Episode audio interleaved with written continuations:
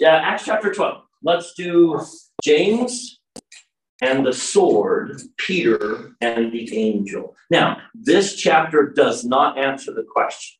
And that's what I love about sometimes the Lord answers the question, and sometimes He puts the situation in that then forces us to answer the question.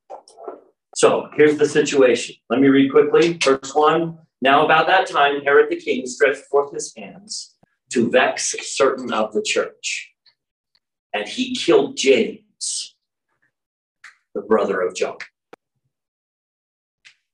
We just lost the first counselor in the first presidency.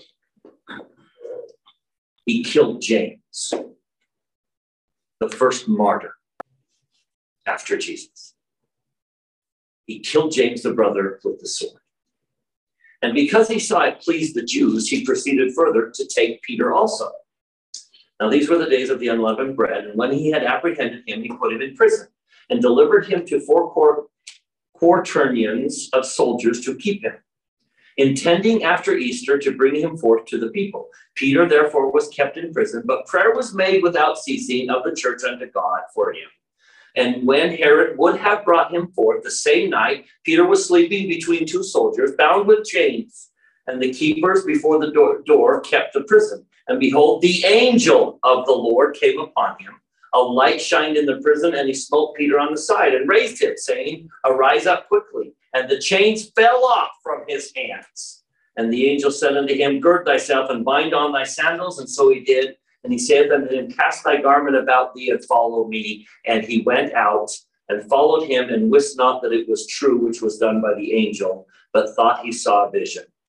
When they were past the first and second ward, he came into the iron gate that leadeth unto the city, which opened to them of its own accord.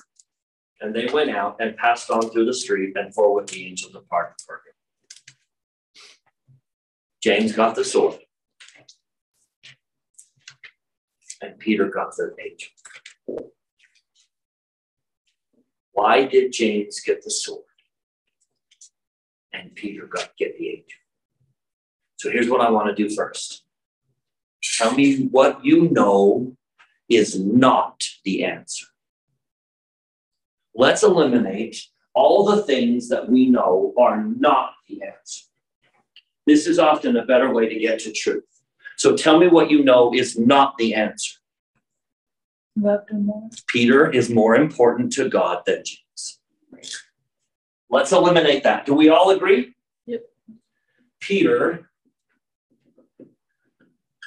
is not more important. Okay, give me another what not is the answer. What's not the answer?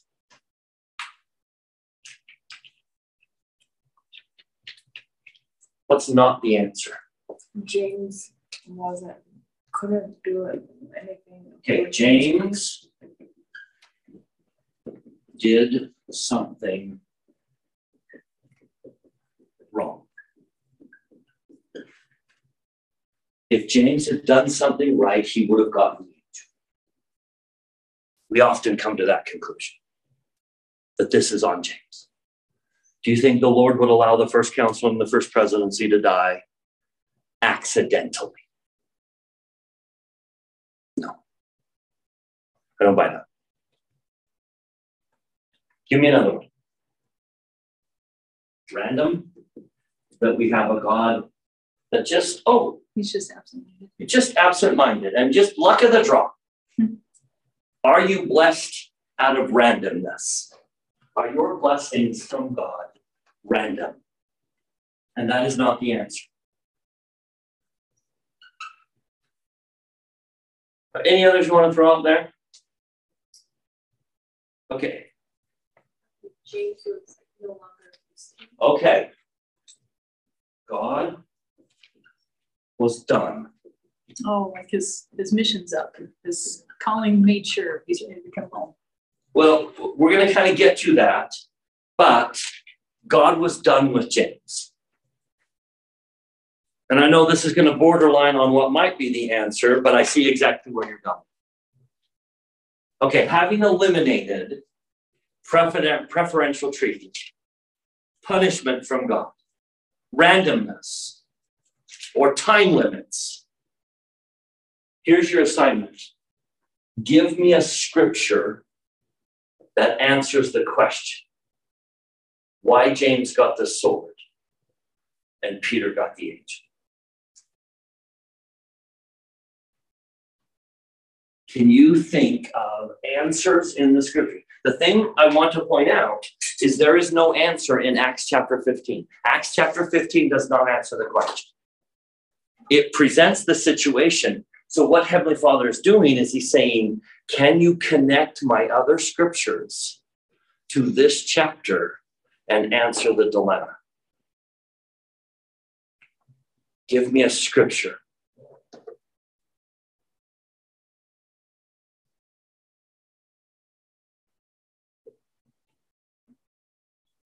if you were asked by someone who you cared about,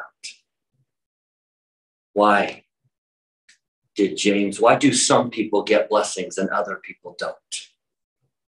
What would you teach them?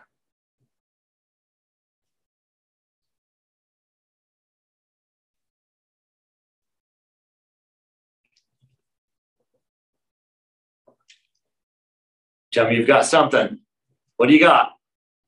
Abby? I'm wondering, um, is would it was I guess kind of like Peter being saved, kind of a punishment because he like still had to like prove that he was. But James passed the test and Peter wasn't done with the test. Mm, that's I think we're a little bit on shaky ground with that one because what what's what image do we have of God? that our works mean something. You know, that or the or that atone for something. Yes. It will matter. It will finally tip the scale in our favor. We and so I'm gonna I'm gonna uh, we're gonna hold off on that. Let's hold off on that because I don't think James passed some test. Now, are you kidding me? James passed the test and Peter didn't. I struggle with that. So give me some scriptures that might answer the question. Um, not for sure, but Alma fourteen eleven. Okay, that's a great one where the women and children are burning. Yep, exactly. Why does he let the women and children burn? Because the men needed one more chance Okay, to prove. So let's turn that. there. Let's see if we can turn that. This is what I want to do. I want to let the scriptures answer. Turn with me to Alma chapter 14. The women and children are burning, and Amulek says, Hey, we should stop this. We can stop this. We have the power to stop this. And Alma says, I am constrained not to stop it.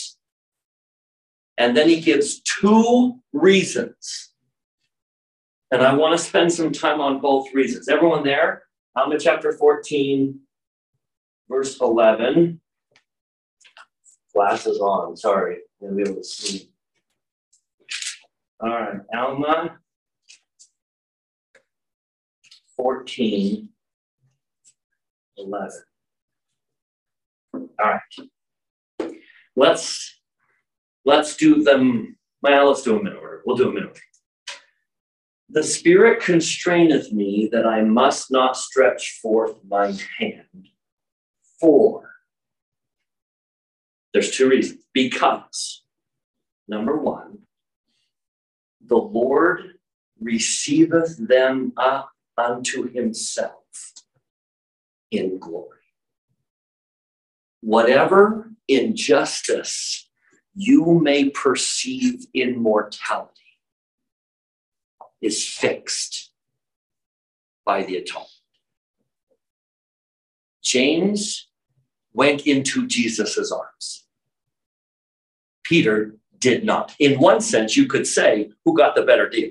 James. You could make the argument that James got the better deal, that Peter still has to stay on this mortal world and work, because tell me, James got the sword, but instantaneously he was in the Father and the Son's arms. Mm-hmm. The, he receiveth them unto himself in glory. Doctrine number one is that heaven works backwards and fixes the pain of getting there into the joy of getting there.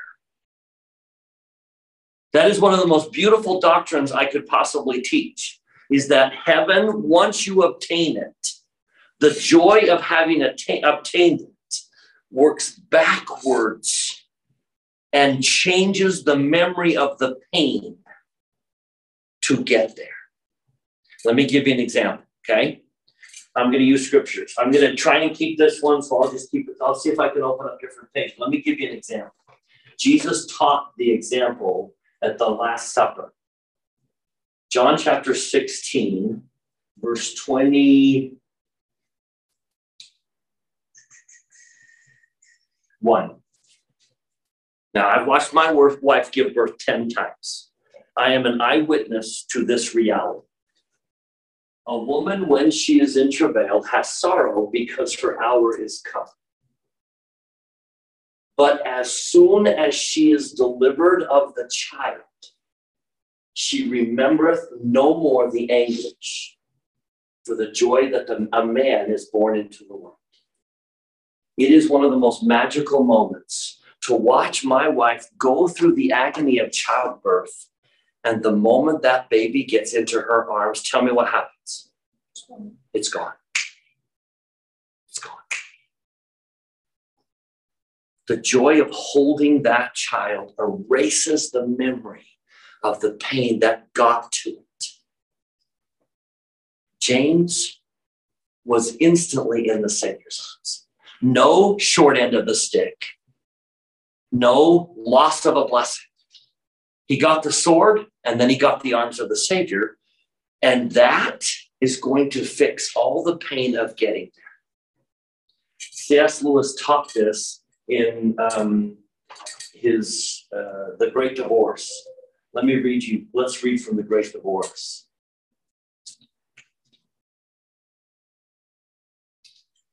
You can. He's turned off. No you way. Satan does not want you to read this one. Is it off? All right. Fine, I can do it without it. There we go. I love this from C.S. Lewis. I just this such a beautiful doctrine. Come on. Tell me what it's up. While that's loading, can I add to that? Please. If he's on the right path, I've got tons of stories about that one. Uh, Paul talking to Luke when the Christians were being eaten by the lions and tigers and bears, oh my, by the Romans. That's how how he could explain that away. And Paul, he's like, he's like, Luke, I know you can hear them dying, but can you hear the angels singing that they're home? And that's the other side. So when you think, well, wait a minute, this person's in pain, they're getting the short end of the stick. Can you step one more step further and see the arms of the Savior encircling around them? And then the joy of that moment is going to work backwards. And what's it going to do? Here's C.S. Lewis. You cannot, in your present state, understand eternity. But you can get some likeness of it if you say that both good and evil, when they are full grown, become retrospective. All this earthly past will have been heaven to those who are saved. And all their earth on earth too will then be seen by the damned as having been hell. That is what mortals misunderstand. They say of some temporal suffering, no future bliss can make up for it. Not knowing that heaven, once obtained, will work backwards and turn even that agony into a glory. And of some sinful pleasure, some people will say, Let me but have this and I'll take the consequences. Little dreaming how damnation will spread back and back into their past and contaminate the pleasure of the sin. Both processes begin even before death. The good man's past begins to change so that his forgiven sins and remembered sorrows take on the quality of heaven. And the bad man's past already conforms to his badness and is filled only with dreariness. That is why, in the end of all things, the blessed will say, We have never lived anywhere except in heaven. And the lost will say, We were always in hell. and both will speak truly. James didn't get the shaft by getting the sword because God compensates for all of those things. That's a beautiful doctrine. Ah, I don't want to push this envelope, but how does suicide fit in that? Because I, I, I get angry when I see somebody on the other side and I'm not there. It's so much better than here. And I, That's why I just simply say someone far more brilliant than I is going to have to understand that situation. Someone who can step into their state and know exactly what they were thinking and what was going on. but why don't we all do it? I mean, it's just, it's so much better than here. yeah. I think it's a time and a place thing. And so that's where we're going. We got to get that. This this Okay. doesn't stand alone, right? Because if this were the only doctrine, we'd all kill ourselves to get into the arms of Jesus. I Let's think go. there's a time and a place for us to, to go through that. If you can't just take a helicopter to the top of the mountain. It won't mean anything. That's right. We have lessons to learn on this life. Okay, so that we're going to do that. Let's get the second one of, of Alma chapter 14. We need to understand that God honors agency. And you cannot punish people for doing bad unless you let them do bad. Right. This idea that, well, God could punish people because they would have done bad. Guess what? It doesn't fly with justice. So he says back in Alma chapter 11, Chapter fourteen. verse- chapter 14, verse 11, he doth suffer that they may do this thing, or that the people may do this thing unto them, according to the hardness of their hearts, that the judgment which he shall exercise upon them in his wrath may be just. In other words, God has to honor agency. Now I know he could stop. I know he could, he could have had but sometimes the answer is we pay a heavy price in this world for our agency. If I want freedom to do what I want to do, what do I have to grant to you? Freedom. Freedom to do what you want to do, even if your freedom brings me pain. We pay an incredible price for agency. Now, I love this quotation from Richard L. Evans one of my absolute favorite general authorities ever. Oh, here. Anyone want to read this one? Richard L. Evans. Abby, please. Some of the ponderable problems, the unanswered questions, the seeming injustices and discrepancies and uncertainties, which we often have a difficult time in reconciling, will find answer and solution and satisfaction if we are patient and prayerful and willing to wait. Part of them are the price we pay for our free agency. We pay a great price for free agency in this world but it is worth the price we pay. So long as men have their free agency, there will be temporary injustices and discrepancies and some seemingly inexplicable things, which ultimately, in our Father's own time and purpose, will be reconciled and made right. So maybe one of the reasons some people get the sword and some people get the angel is an agency issue, which God will make right. The beautiful, the thing I love is the atonement fixes the fall. And every injustice that come about because of this fallen world will be made right in the atonement. So, for example, a mom losing a baby is a horrible thing. So, what does the atonement do?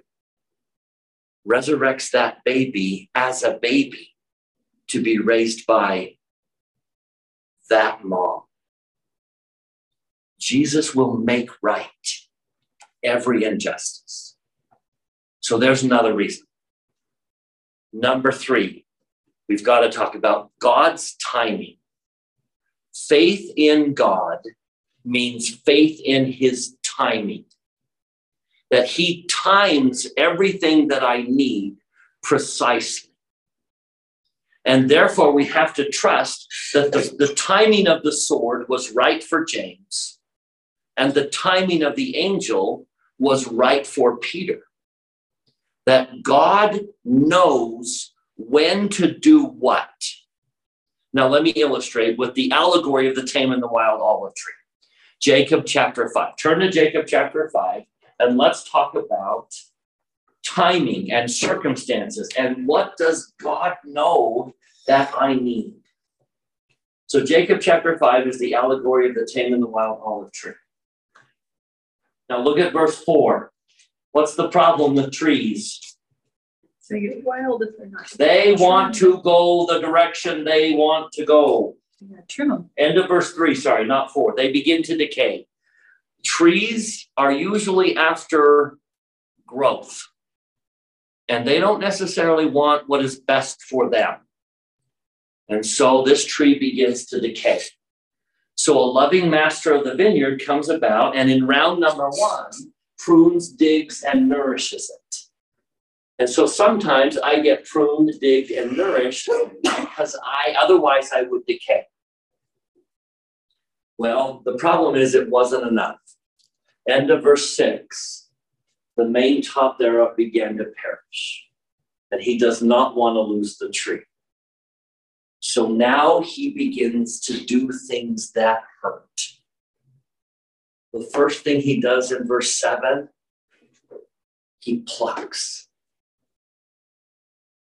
I have been plucked and you have been plucked. The act of plucking is what? What's plucking? Take something in my life that I care about and yank it away. James was plucked from the church. Sometimes God plucks from my life, and it hurts. It has hurt me when He has plucked me. Other times, tell me what He does in verse 9. What is the act of grafting? It's adding to. It's taking something I never thought I'd have to deal with. I never dreamed that would be part of my reality, and he sticks it into my life. Like cancer or certain people. He grafts, he plucks, and he grafts. I never thought I'd have to deal with him. Or I never thought I'd ever lose her. I've been plucked and I've been grafted. And the last one, sometimes he places. This is where I want it to grow. And he says, um, no. And where does he often place us? In the nethermost part. Now, this seems cruel on my part to pluck, graft, and place. So why is he doing it? Just to add to this, um, I teach fifth grade and this hits home so much because so many times my fifth graders are like, you're so mean, you're not being the cool teacher. And it's like, it's because you don't even know what's going on. That's right. Like they have no concept of like what's, you know, I can What's see, best I can them. see. I'm like, dude, your friend you're talking to the whole time, you're never gonna learn math. I've gotta put you clear over here. And I see your future, Right. and then I know so what's they- going to be best for you. and then So let me they- pluck your they're friend sitting out of your life so you can graft some math into it. Yeah, they're sitting there glaring at you the That's entire time, awesome. and you're like, yeah, and they're like, you're just not cool. I'm like, no, I'm not cool, leave me alone, I'm like. But I love you. Now, why is he doing it? Tell me why he's plucking, grafting, and placing. Because he needs. I do it that I may preserve unto me the natural branches of the tree. I'm going to save this tree. You go count in Jacob chapter 5 the number of times he says, It grieveth me to lose this tree. So let's see what works out. Ready? Let's let's play this out. Notice in uh, verse 13, 15, a long time passed. So let's go see the tree that got plucked and grafted and what's happening to the tree that got plucked and grafted. Dang it. what's happening to the tree that got plucked and grafted? It's strong enough to produce. It's fruit. growing. Yep. it's growing fruit. Now, listen to what the Lord of the vineyard said. If I had not grafted in these branches, and what's assumed in that plucked out, the tree would have perished.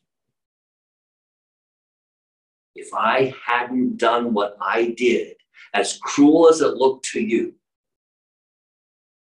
I would have lost the tree. Um, I really like this idea because anything about grafting, I'm I've been home for for about four months. So I just think about the mission a lot, and it's really interesting because there's lots of times I got plucked, grafted, all those things, and it was miserable. Sometimes I was like, "Come on, why is this happening? Why can't I go to this place instead of this place? Why am I getting transfer here?" And it's interesting because it says a tree there would have perished if I had gone to the other place, or if I had not, you know, gone through those different things. And my testimony wouldn't be where it is today if I didn't get any of those things. That's the testimony. So, So now let's go out to the nethermost part. The poor tree that got placed in the nethermost part. Let's go all the way out there, and guess what? Much fruit, and it was good. Now, this time the servant is a little, um, how in the what? Why? The servant, his servant questions him. How is it that you did this? How could you be so cruel to have taken the plant and put it here, of all places? Utah, are you kidding me? It's mom and grandchildren. You know what Brigham Young really said? Brigham Young got to this valley and said, This is the right place? Right on. But they misunderstood him in his statement. For me, Utah is the nethermost place. This is not where I plan on raising my children. And the Lord says, No, Utah. And the servant says, How? Now look at the first five words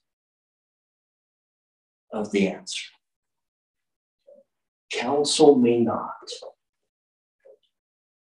I knew. I don't know, that just doesn't sound like God. He knows everything. So why would he deny him answering why? I mean, it's not, it's not like he was questioning him. He just, he just wanted to know, like, hey, I'm a servant, I'm, I'm an apprentice, I want to know how this land and this thing works. Why would he deny him the answer of that? And I can't answer that question. All I know is sometimes I get the answer and sometimes I don't. I think it was more of um not like why like I'm trying to learn why did you do this, but more like why did you put it in this nethermost part? If you had put it like front and center, maybe it would have recovered better. And I think part of it is the answer. You're, the time for the answer is not today. Today is not the day for the answer. Now, we're going to go to that one next. Hold on to that one. But the time for the answer is not today. There are things you need to experience first before you can fully appreciate what I did. So counsel me not. I knew what I was doing. Had I not done it, I would have lost the tree. So, one of the reasons James got the sword and Peter didn't is God knows what James and Peter and the church need.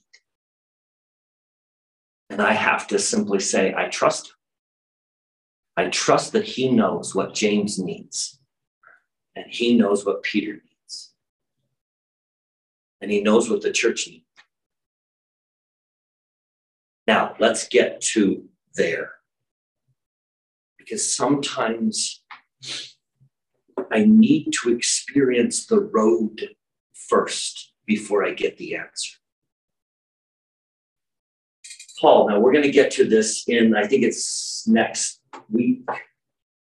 Yeah, next week. So let me just give you a taste of this one. In Acts chapter 16, Paul wants to go to Bithynia.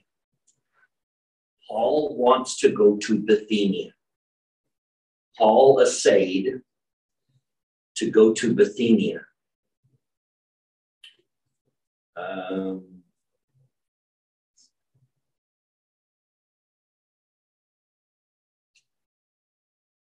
after they were come to Mysia, they essayed to go into Bithynia.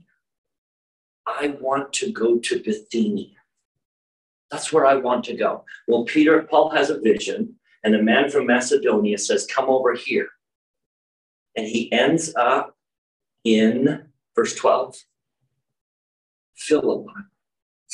So, Bithynia is where Paul wanted to go. Philippi is where the Lord took him. Now, years later, if you know Paul's journeys and you know the people who loved Paul the most, which group of people was dearest to Paul and he to them? Wasn't it Timothy of Philip, the Philippians. He weeps when he leaves them. Now, Paul, there's no way God could have convinced him way back here how good the experience was going to be. But can you imagine Paul's tears right here? But there's no way the Lord could have explained it at that point. Trust me, I can't explain this yet. But years later, when Paul looked back on his life and said, That was one of the greatest things that ever happened. Coming to Philippi was an absolute gift from God. And I would have gone where? I would have gone to Bithynia. Sometimes the answer can't come along the way until you've been to Philippi and experienced Philippi. And then you'll know exactly why I'm sending you there. When I was hired by the church right out of college, 24 years old, wife, little girl, innocent as can be, the Lord sent me to Arizona. Thatcher, Arizona. The church flew us down there. We rented a car. We're driving out, and all of a sudden we could see Thatcher is next on the map. And we're looking around like, where, where are we? and I will never forget as we hit the road sign that says, Welcome to Thatcher. I'm holding the gear shift, and my wife puts her hand on mine and just starts to squeeze. And we were like, How long do we have to be here? Really? Are you kidding me? And she just squeezed. And this was so foreign to us. We wept driving into Thatcher. Eight years later, we wept driving out. Oh, we wept driving out. I would never have placed myself in Thatcher, Arizona. But it was an absolute gift from God to have lived eight years in Thatcher, Arizona. I love them and they love me and they love my family. And I will forever be bonded to them. Now, the only way, the only time I would have understood what God was doing was years later on the way out. Sometimes the explanation is a timing thing. And sometimes there's things I need to have perspective in order to fully appreciate what he did. I tried to explain to my two year old why I was immunizing her. Do you think I could possibly explain why the needle? why you need this needle. You're going to be better. However, in the world is anything going to be better than you putting a needle in my arm, Dad? You'll be better. No, I don't see it.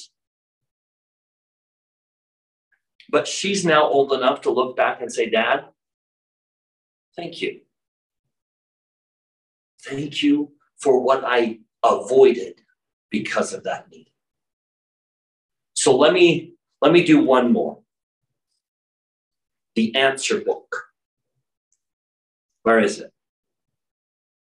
The answer, the book that has all the answers. Turn with me to Revelation chapter 5.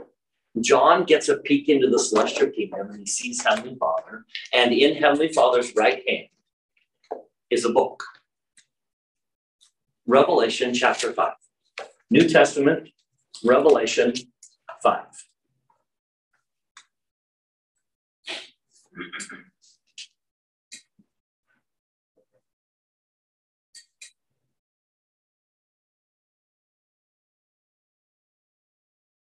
All right, verse one, ready?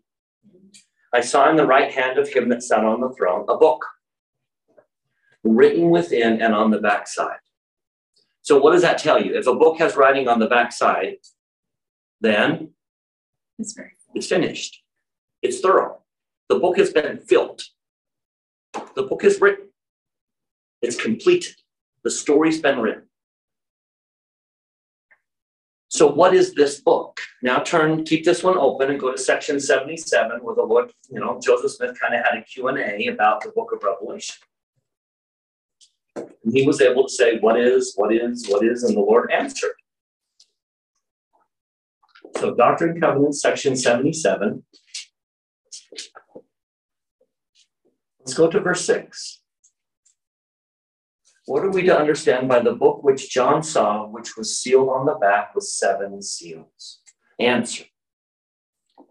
We are to understand that it contains the revealed will, the mysteries, and the works of God, the hidden things of his economy concerning this earth during the 7,000 years of its cont- continuance or temporal existence. In other words, what's in the book? Yeah. Everything that God did and Will do. why he did it. Is there in that book a chapter with your name on it? Is the story being written? It is not. It is complete. Now, I don't want to get into agency and all of that. Just bear with me getting that out. But there is a chapter in that book with Abby's name on it. And in year 18, she falls 70 feet. And her life is never the same. But what's the other chapters contain? What do the other chapters contain? Why? It's all written in that book. The hidden things of his economy, the mysteries and the works of God. It's all written in that book. What's the problem with the book? It's sealed. Now, what does John do when the book was sealed? Who's Just- worthy to open it? He, but what does John do? Tell me what he does. Verse four, He's crying. I wept. Because he found no one that worthy. I wept. No one can tell me why. No one can answer the question. No one can explain my life. No one can tell me why James got the sword and Peter got the angel. And we weep. And someone yells out, Don't cry, because why? There is one. There is one who can and will open that book but he gets to decide when. He gets to decide when. Now, sometimes do you live long enough to get the book opened and to see? Absolutely. Let me give you an example. One of the most painful things in Joseph Smith's life was the loss of his older brother, Alvin. That hurt him. Who was his greatest supporter? Not Hyrum. Who was his greatest supporter? Alvin, and God took Alvin. How much sense did that make to the young prophet who needed friends like I've never needed friends? How much sense did it make to take Alvin? No sense. That makes no sense at all. Joseph needed supporters, he needed family, he needed friends, and God took his greatest supporter. Now, fast forward to Kirtland. Joseph, come with me. Let me show you the celestial kingdom. Come on a little tour of the celestial kingdom. Let's open the gate. Look at the fiery gates and look at the, the pavement. Look at some of the people here. Look, there's your parents. They made it. And then he says, Who's that over there? And Joseph looks and goes, And Heavenly Father says, Okay, end of vision. I'm done. Walks away. And he leaves Joseph to learn one of the greatest truths that Joseph will ever learn. And all of a sudden, does Alvin's death make sense? Oh my goodness. That's why. That's why he took it. It is to bless billions of people with the doctrine that came to Joseph Smith as he pondered why Alvin's in the celestial kingdom.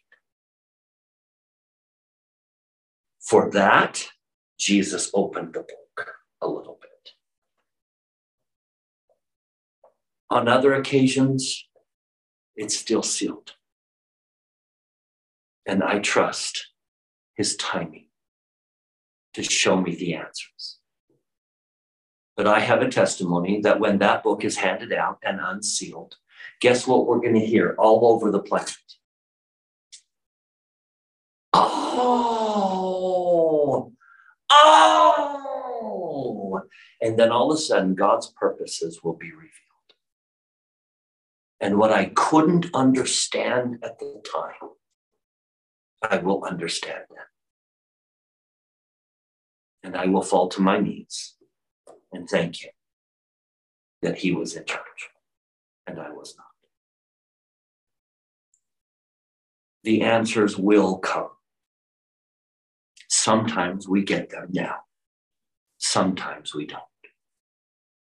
I love this thought. Let me just leave you with this thought. We didn't get to number four, I'm sorry. I tried. Let me leave you with this thought from Marvin J. Ashton. A beautiful little blind girl was sitting on the lap of her father in a crowded compartment in a train. A friend seated nearby said to the father, Let me give you a little rest.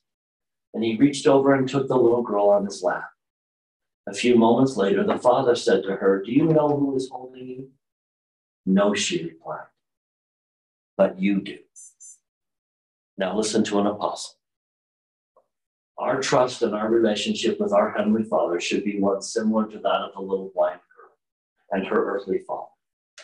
When sorrow, tragedy, and heartbreaks occur in our lives, wouldn't it be comforting if, when the whisperings of God say, Do you know why this has happened to you? We could have the peace of mind to answer no, but you do. He will give me the answers when he knows is the best time to give me the answers. But it is not all going to come on my timetable. And so sometimes we just have to trust that God knew why James needed the sword and why Peter needed the angel. Now I'm going to throw one more.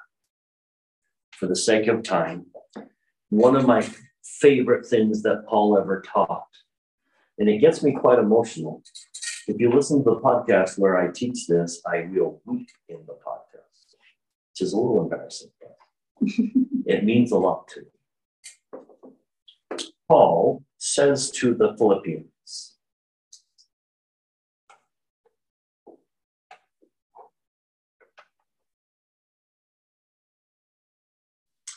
I am in a strait betwixt two, having a desire to, to, to depart and end all this, be rid of all this, and to be with Christ, which is far better.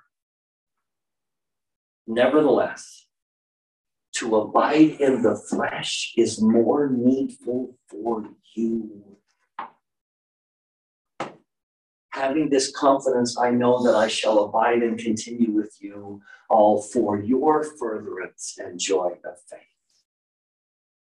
That your rejoicing may be more abundant in Christ Jesus for me by my coming to you again. Maybe some of the reasons you get the sword or you get the angel is because someone else needs the blessing maybe your pain is to help someone else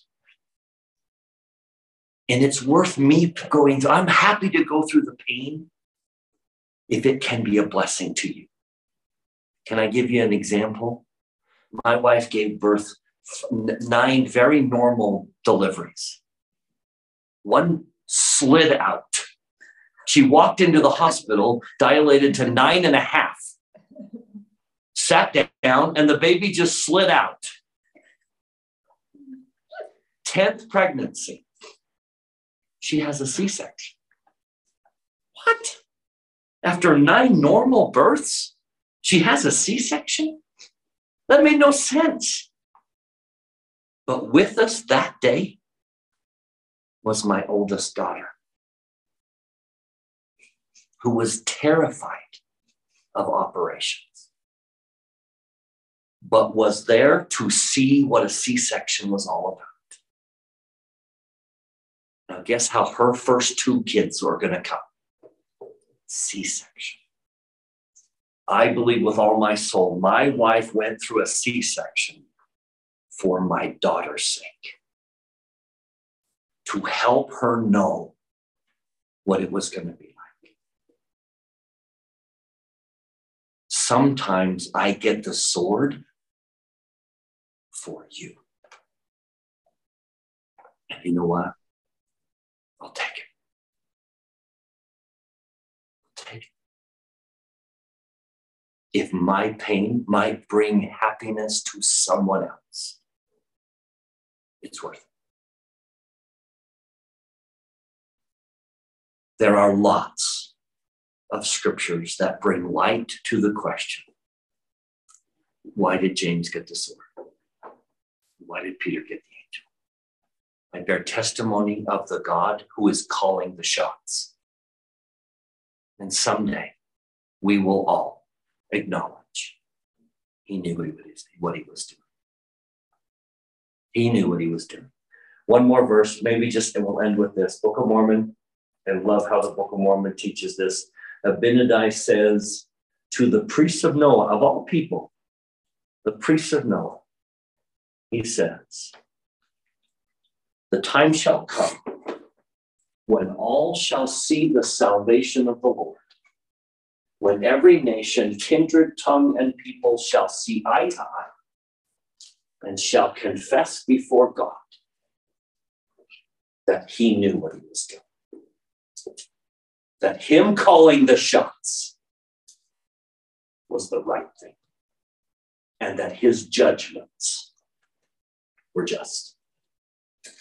Of him I bear testimony. He is not unfair, however you may perceive it. And I say that in the name of Jesus Christ.